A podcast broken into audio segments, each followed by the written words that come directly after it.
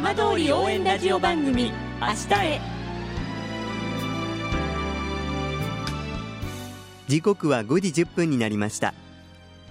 今週も浜通りの情報をお届けする浜通り応援ラジオ番組明日へのスタートです。まずは今週の浜通りニュースです。第76回日本選手権競輪 G1 最終日は8日いわき市のいわき平競輪場で決勝が行われ福島県勢でただ一人決勝に進んでいた花町出身の佐藤慎太郎選手が惜しくも2着に敗れました。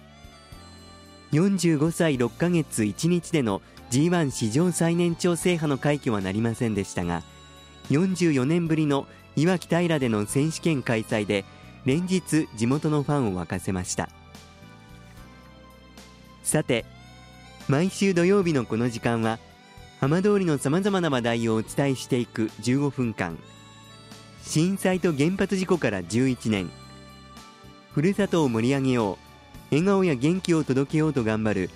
浜通りの皆さんの声。浜通りの動きにフォーカスしていきます。お相手は森本洋平です。どうぞお付き合いください。浜通り応援ラジオ番組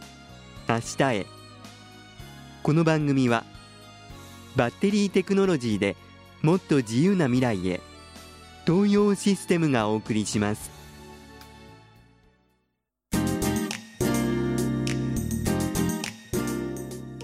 代わっては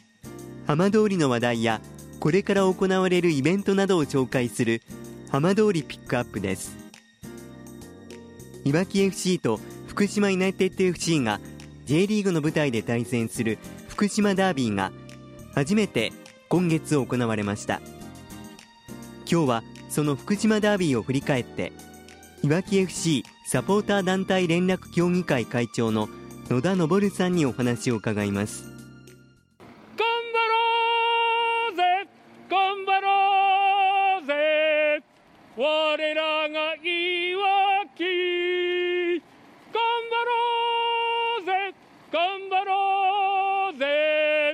未来へいわき。いわき FC の勝利を願って頑張るぞ！改めていわき FC 勝利おめでとうございます。はい、ありがとうございます。会場で熱く熱く応援されていましたけれども改めて勝利振り返っていかがでしたでしょうか？いやー、本当福島ダービーということで、あのーリーグ戦とのとしての戦いももちろんですけども、このいわきと福島が本当に力と力をぶつけ合って戦う熱い戦いにはあの勝敗だけじゃなく感激した次第です。どちらが勝ってもおかしくないっていう要するに状況でしてやはりそのプレーに対して集中するのももちろんですけども時間っていうものを本当に気になったっていう試合でした。であの冒頭で野田さんが一人でこう応援してくださった音声をちょっとお聞きいただいたんですけれどもはい野田さん自身はいわき FC いつから応援されてるんですか？はい、あのいわき FC が設立した時から応援してます。初年度から。あそうですか、はい。どんなきっかけで応援するようになったんですか？もちろんサッカー好きっていうのももちろん第一にありますけども、えうちの次男の勤務先もいわき FC の母体企業でありますあの物流センターに勤めてる絡みもありますし、ええ。あとは地域としてこの要するに盛り上げるためのスポーツを通して何かをやっていこうということに共鳴した部分もありまして何の迷いもなく溶け込みました。どういうふうにそのいわき FC のここまでの道のりっていうのは感じていらっしゃったんですか？あああの初年度ですね。あの、いきなり全国大会全国社会人大会に出場しええ。愛媛まで行きました、まあ、もちろん私も行きました。はい。そうした時に1回戦勝って2回戦になったらおっとここれはやばいかなと思いながらもえ延長戦を逆転勝利を収めはい。しかしそこの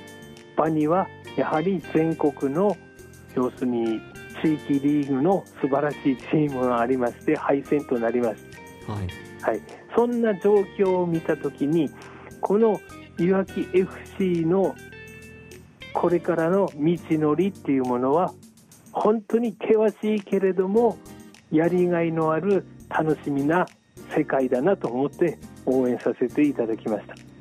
いわき FC のこのサッカーのこう魅力といいますかどういうところが一番野田さんにとってはこ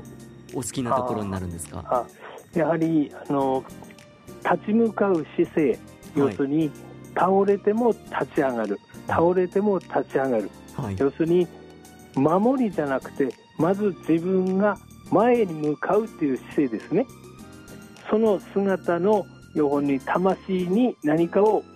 揺さぶられるという感じです。その中でその中でチームのスローガンとしての大義が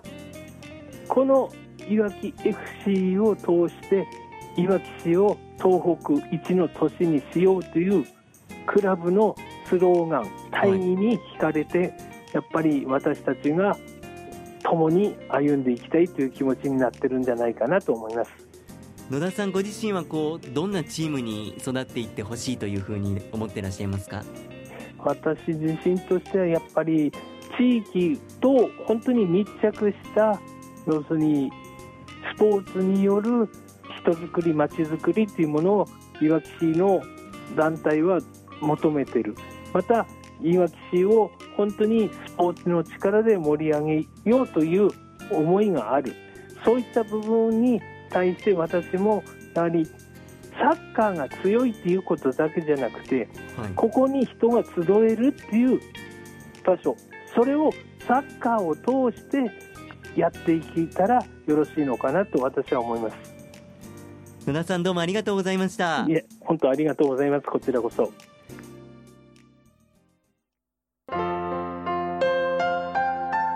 浜通り応援ラジオ番組「明日へ」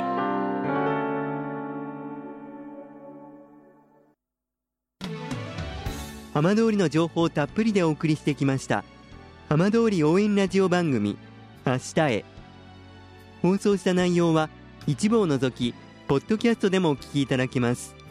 ラジオ福島のホームページからぜひチェックしてみてください。この番組はバッテリーテクノロジーでもっと自由な未来へ東洋システムがお送りしました。